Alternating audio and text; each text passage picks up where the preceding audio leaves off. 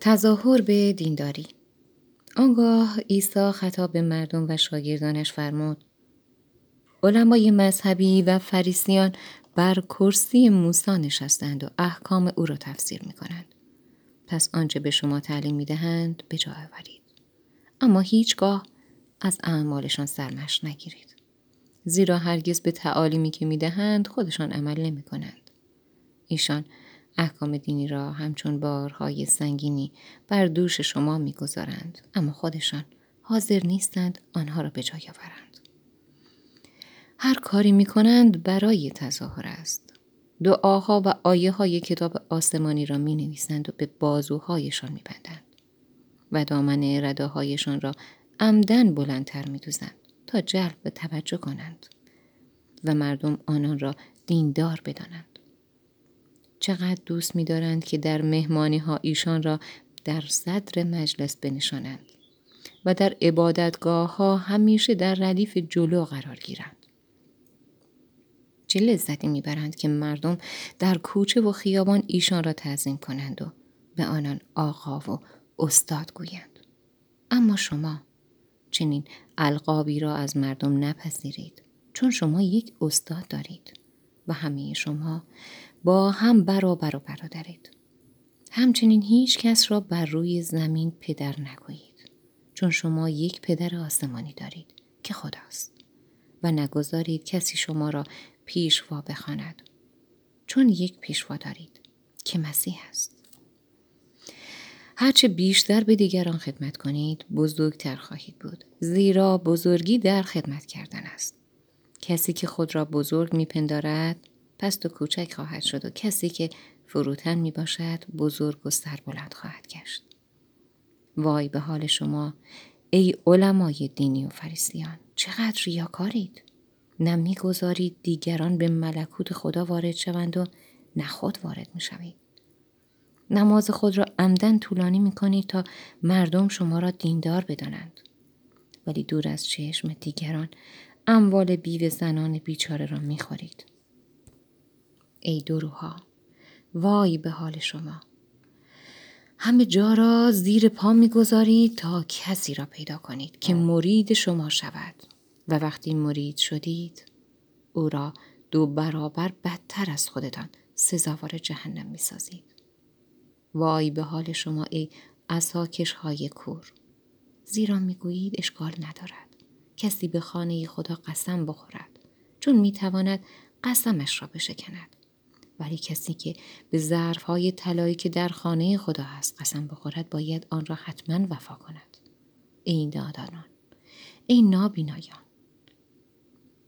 کدام مهمتر است طلای خانه خدا که طلا را تقدیس می کنید قسم به قربانگاه را می شود شکست ولی قسم به هدیه روی قربانگاه را باید حتما وفا کرد. ای احمق های ای احمق های کور کدام مهمتر است؟ هدیه که روی قربانگاه یا خود قربانگاه که هدیه را تقدیس می کند؟ وقتی به قربانگاه قسم می خورید در واقع به خود قربانگاه و هرچه که بر آن است قسم می خورید. و وقتی به خانه خدا قسم می خورید به خود خانه و به خدایی که در آن خانه هست قسم می خورید و وقتی به آسمان قسم می‌خورید در واقع به تخت خدا و خود خدا که بر تخت نشسته است قسم می‌خورید. وای به حال شما. وای به حال شما ای علمای دینی و فریسیان ریاکار. شما حتی ده یک محصول نعنا و شوید و زیره باغچه را زکات می دهید اما از طرف دیگر مهمترین احکام خدا را که نیکویی گذشت صداقت است فراموش کرده اید. شما باید ده یک را بدهید ولی احکام مهمتر خدا را نیز فراموش نکنید. ای اساکش های کور که پشه را از صافی میگذرانید ولی شطور را میبلید. وای به حال شما. ای علمای دینی و فریسیان ریاکار. چون شما بیرون ظرف را آنقدر تمیز می کنید تا بدرخشد ولی داخل ظرف از کسافت ظلم و طمع پر است. ای فریسی های کور اول داخل ظرف را تمیز کنید تا بیرون ظرف هم پاک شود. وای به حال شما ای علمای دینی فریستیان ریاکار. شما مانند قبرهای سفید شده ای هستید که ظاهر زیبا دارند اما داخل آن پر است از استخوانهای مردگان و کسافات شما میکوشید خود را دیندار جلوه دهید. ولی در زیر آن عبای مقدستان دلهایی دارید پر از ریا و گناه. وای به حالتان ای علمای دینی و فریسیان ریاکار. شما برای پیامبرانی که اجدادتان کشتند با دست خود بنای یاد بود می‌سازید و قبر مقدسینی را که به دست آنها کشته شدند تزئین می‌کنید و می‌گویید اگر ما به جای اجدادمان بودیم پیامبران را نمیکشتیم. اما با این گفته به زبان خود اعلام میدارید که فرزندان قاتلان انبیا هستید. شما قدم به قدم از آنان پیروی می کنید. شما در اعمال بد از ایشان پیشی گرفته اید. ای مارهای خوشخط و خال. چگونه می توانید از معجزات جهنم جان سالم به در ببرید؟ من انبیا و مردان حکیم و روحانی را به سوی شما میفرستم و شما بعضی را به دار خواهید کشید و بعضی را در عبادتگاه های خود زیر ضربه های شلاق گرفته شهر به شهر آواره خواهید کرد. به این ترتیب خون مردم بیگناه که شهید شدند به گردن شما خواهد بود. از حابیل معصوم گرفته تا زکریا پسر برخیا که او را در داخل خانه خدا بین عبادتگاه و قربانگاه کشتید. باور کنید گناه تمام این کارها به گردن این نسل خواهد بود. عیسی ویرانی اورشلیم را پیشگویی می کند. ای اورشلیم ای اورشلیم ای شهری که پیامبران را کشتی و رسولان خدا را سنگسار کردی. چند بار خواستم فرزندان تو را جمع کنم. همانطور که مرغ جوجه های خود را زیر بال خود می‌گیرد. اما تو نخواستی. و حال خانه شما برای شما ویران میماند. این را نیز به شما بگویم که دیگر مرا نخواهید دید تا وقتی که آماده باشید کسی را که خدا برای شما میفرستد بپذیرید.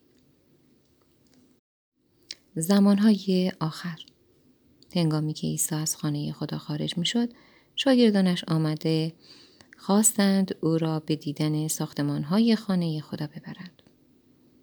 اما عیسی به ایشان گفت این ساختمانها چنان ویران خواهد شد که سنگ روی سنگ باقی نخواهد ماند. ساعتی بعد وقتی او در دامن یک کوه زیتون نشسته بود شاگردانش از او پرسیدند این اتفاق چه زمانی خواهد افتاد ما چگونه می توانیم بفهمیم که شما کی به این جهان باز می کردید و کی دنیا به آخر خواهد رسید عیسی به ایشان گفت مواظب باشید کسی شما را فریب ندهد. چون بسیاری آمده خواهند گفت که مسیح هستند و عده زیادی را گمراه خواهند کرد. از دور و نزدیک خبر جنگ ها به گوشتان خواهد رسید. اما پریشان نشوید. زیرا جنگ ها اتفاق خواهند افتاد. اما آخر دنیا در آن زمان نیست. قوم ها و ممالک جهان با یکدیگر به ستیز برخواهند خواست. در جاهای مختلف قحطی زمین لرزه روی خواهد داد. ولی اینها پیش درآمد بلاهای بدی است. آنگاه شما را شکنجه داده خواهند کشت و تمام دنیا از شما متنفر خواهند شد. زیرا شما پیرو من می باشید بسیاری از ایمان خود برخواهند گشت و یکدیگر را تسلیم کرده از هم متنفر خواهند شد. بسیاری برخواست خود را نبی معرفی خواهند کرد و عده زیادی را گمراه خواهند نمود. گناه آنقدر گسترش پیدا خواهد کرد که محبت بسیاری سرد خواهد شد. اما فقط کسانی نجات خواهند یافت که تا به آخر طاقت بیاورند. سرانجام وقتی مژده انجیل به گوش همه مردم جهان رسید و همه از آن باخبر شدند آنگاه دنیا به آخر خواهد رسید. پس وقتی آن چیز وحشتناک را که دانیال نبی دربارهاش نوشته است ببینید که در جای مقدس برپا شده است. خواننده خوب توجه کند تا معنی آن را بداند. آنگاه کسانی که در یهودیه هستند به تپه های اطراف فرار کنند و کسانی که روی پشت بام می باشند به هنگام فرار حتی برای برداشتن چیزی داخل خانه نروند و همینطور کسانی که در مزرعه هستند برای برداشتن لباس به خانه بر نگردند وای به حال زنانی که در آن زمان آبستن باشند یا طفل شیرخوار داشته باشند. دعا کنید که فرار شما در زمستان یا در روز شنبه که دروازه های شهر بسته است نباشد. چون در آن روزها مردم به چنان مصیبتی دچار خواهند شد که دنیا تا آن را تا به حال ندیده است و هرگز نخواهد دید. در واقع اگر خدا آن روزهای سخت را کوتاه نکند هیچ انسانی جان سالم به در نخواهد بود ولی خدا محض خاطر برگزیدگان خود آن روزها را کوتاه خواهد کرد.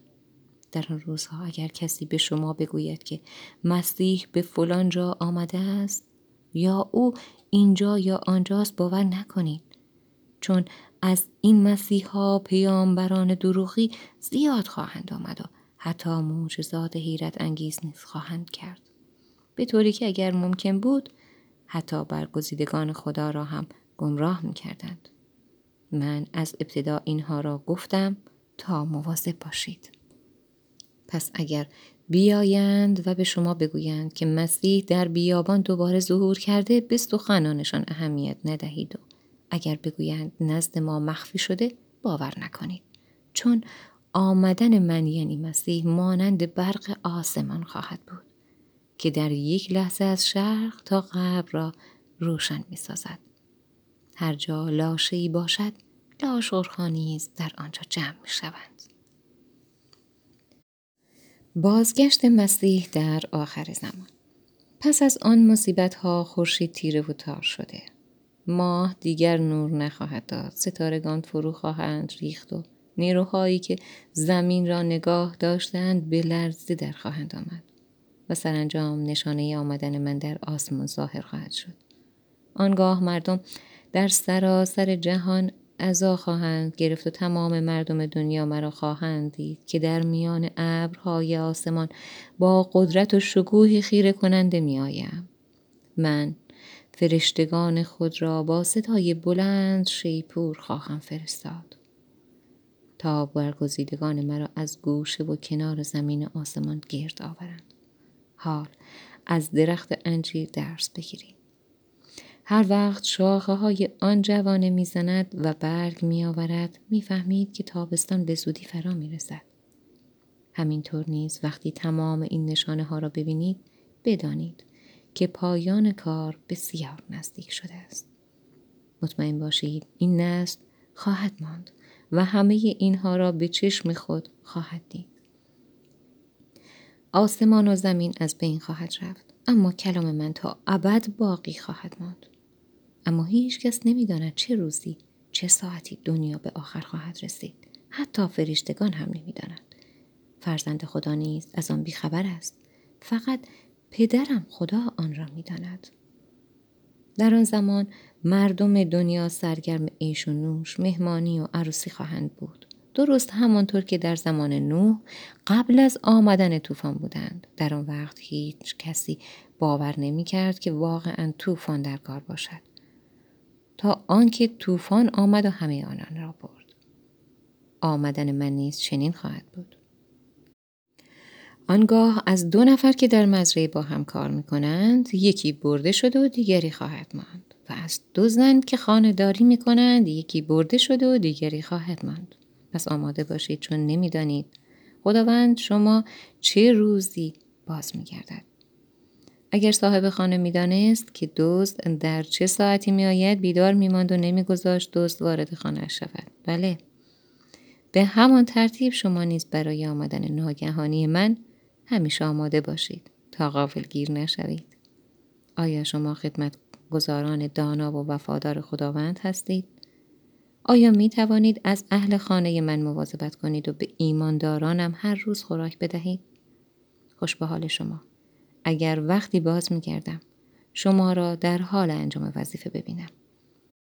من اختیار تمام دارایی خود را به چنین خدمت گذاران وظیفه شناس خواهم سپرد. ولی اگر شما خدمت گذاران بی وفایی باشید و بگویید خداوندمان به این زودی نمی آید و به همان قطار... به هم قطارانمان ظلم کنید و به عیاشی با میگساران بپردازید آنگاه در لحظه ای که انتظار ندارید خداوندتان خواهد آمد و شما را به سختی تنبیه خواهد کرد و به سرنوشت ریاکاران دچار خواهد ساخت و به جایی خواهد انداخت که گریه و ناله و فشار دندان بر دندان باشد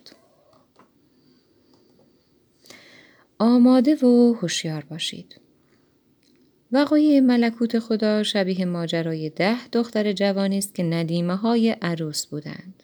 این ندیمه ها چراغ های خود را روشن کردند و به پیشواز داماد بروند. پنج تن از این ندیمه ها که عاقل بودند در چراغ های خود روغن کافی ریختند تا ذخیره داشته باشند. اما پنج تن دیگر که نادان بودند روغن کافی نریختند. چون آمدن داماد به طول انجامید ندیمه ها را خواب در رو بود اما در نیمه های شب در اثر سر و صدا از خواب پریدند. داماد می آید. برخیزید. به پیشواز بروید. ندیمه ها فورا برخواستند و چراغهای خود را آماده کردند. پنج دختری که روغن کافی نیاورده بودند چون چراغهایشان خاموش می‌شد از پنج دختر دیگر روغن خواستند ولی ایشان جواب دادند اگر از روغن خود به شما بدهیم برای خودمان کفایت نخواهد کرد. بهتر است بروید و برای خودتان بخرید. ولی وقتی آنان رفته بودند داماد از راه رسید و کسانی که آماده بودند با او به جشن عروسی داخل شدند و در بسته شد. کمی بعد آن پنج دختر دیگر رسیدند و از پشت در فریاد زدند آقا در را باز کنید اما جواب شنیدند بروید دیگر خیلی دیر شده است پس شما بیدار بمانید و آماده باشید چون نمی‌دانید در چه روز و چه ساعتی من باز میگردم. در کار خداوند کوشا و وفادار باشید. ملکوت آسمان را می توان با این حکایت نیز تشریح کرد. مردی عزم سفر داشت. پس خدمتگزاران خود را خواست و به آنان سرمایه داد تا در قیاب او آن را به کار بیندازند. به هر کدام به اندازه تواناییش داد. به اولی پنج کیسه طلا، دومی دو کیسه طلا، به سومی یک کیسه طلا. پس آزم سفر شد. اولی که پنج کیسه طلا گرفته بود بیدرنگ مشغول خرید و فروش شد. طولی نکشید که پنج کیسه طلای دیگر هم به دارایی او اضافه شد. دومی هم که دو کیسه طلا داشت همین کارا کرد. دو کیسه طلای دیگر نیز سود برد. ولی سومی که یک کیسه طلا داشت زمین را کند و پولش را زیر سنگ مخفی کرد. پس از مدتی طولانی ارباب از سفر برگشت و خدمتگزاران خود را برای تصفیه حساب فراخواند. شخصی که پنج کیسه طلا گرفته بود ده کیسه طلا تحویل داد. ارباب او گفت آفرین آفرین حال که در این مبلغ کم درست کار بودی مبلغ بیشتری به تو خواهم سپرد. بیا و در شادی من شریک شو. سپس آنکه دو کیسه گرفته بود جلو آمد و گفت آقا شما دو کیسه طلا داده بودید دو کیسه دیگر هم سود آوردم اربابش به گفت آفرین تو خدمتگزار خوب و با وفایی هستی چون در این مبلغ کم امانت خود را نشان دادی. حالا مبلغ بیشتری به تو می‌دهم. بیا و در شادی من شریک شو. آنگاه آخری با یک کیسه جلو آمد و گفت آقا من می‌دانستم که شما آنقدر مرد سختگیری هستید که حتی از زمینی که چیزی در آن نکاشته اید انتظار محصول دارید. پس از ترسم پولتان را زیر سنگ مخفی کردم. تا مبادا از دست برود. بفرمایید این هم پول شما. ارباب جواب داد. ای آدم تنبل و بیهوده. اگر تو می‌دانستی که من اینقدر سختگیر هستم که حتی از زمینی که چیزی در آن نکاشتم انتظار محصول دارم پس چرا پولم را لااقل نزد صرافان نگذاشتی تا بهرهاش را بگیری؟ پس اضافه کرد. پول این مرد را بگیرید و به آن شخصی بدهید که ده کیسه طلا دارد چون کسی که بتواند آنچه که دارد خوب به کار ببرد به او باز هم بیشتر داده می شود. ولی کسی که کارش را درست انجام ندهد آن را هر چقدر هم که کوچک باشد از دست خواهد داد. حالا این خدمتگزار را که به درد هیچ کاری نمی‌خورد بگیرید و در تاریکی بیاندازید تا در آنجا از شدت گریه دندانهایش را بر هم بفشارد روز داوری. هنگامی که من مسیح موعود با شکوه و جلال خود و همراه با تمام فرشتگانم بیایم آنگاه بر تخت با شکوه خود خواهم نشست. سپس تمام قوم های روی زمین در مقابل من خواهند ایستاد و من ایشان را از هم جدا خواهم کرد. همانطور که یک چوپان گوسفندان را از بزها جدا می کند گوسفندها را در طرف راستم قرار می دهم و بزها را در طرف چپم. آنگاه به عنوان پادشاه. به کسانی که در طرف راست منند خواهم گفت بیایید ای عزیزان پدرم بیایید تا شما را در برکات ملکوت خدا سهیم گردانم برکاتی که از آغاز آفرینش دنیا برای شما آماده شده بود. زیرا وقتی من گرسنه بودم شما به من خوراک دادید تشنه بودم به من آب دادید. قریب بودم مرا به خانه تا مردید برهنه بودم به من لباس دادید. بیمار و زندانی بودم به عیادتم آمدید. نیکوکاران را در پاسخ خواهند گفت خداوندا کی گرسنه بودید تا به شما خوراک بدهیم؟ کی تشنه بودید تا به شما آب بدهیم؟ کی غریب بودید تا شما را در منزل خود ببریم یا برهنه بودید تا لباس بپوشانیم؟ کی بیمار یا زندانی بودید تا به ملاقات شما بیاییم؟ آنگاه به ایشان خواهم گفت وقتی که این خدمت ها را به کوچکترین برادران من می کردید در واقع به من می نمودید. سپس به کسانی که در طرف چپ من قرار دارند خواهم گفت ای لعنت شده ها از اینجا بروید و به آتش ابدی داخل شوید که برای شیطان و ارواح شیطانی آماده شده است زیرا گرسنه بودم و شما به من خوراک ندادید. تشنه بودم و به من آب ندادید. غریبه بودم. به من جا ندادید. برهنه بودم و مرا نپوشانیدید. بیمار و زندانی بودم. شما به ملاقات من نیامدید. جواب خواهند داد خداوندا کی شما گرسنه و تشنه یا غریب و برهنه یا بیمار و زندانی بودید؟ تا خدمتی به شما بکنیم. در جواب خواهم گفت. وقتی به کوچکترین برادران من کمک نکردید در واقع به من کمک نکردید. و این اشخاص به کیفر ابدی می‌رسند ولی نیکوکاران به زندگی جاوید خواهند پیوست.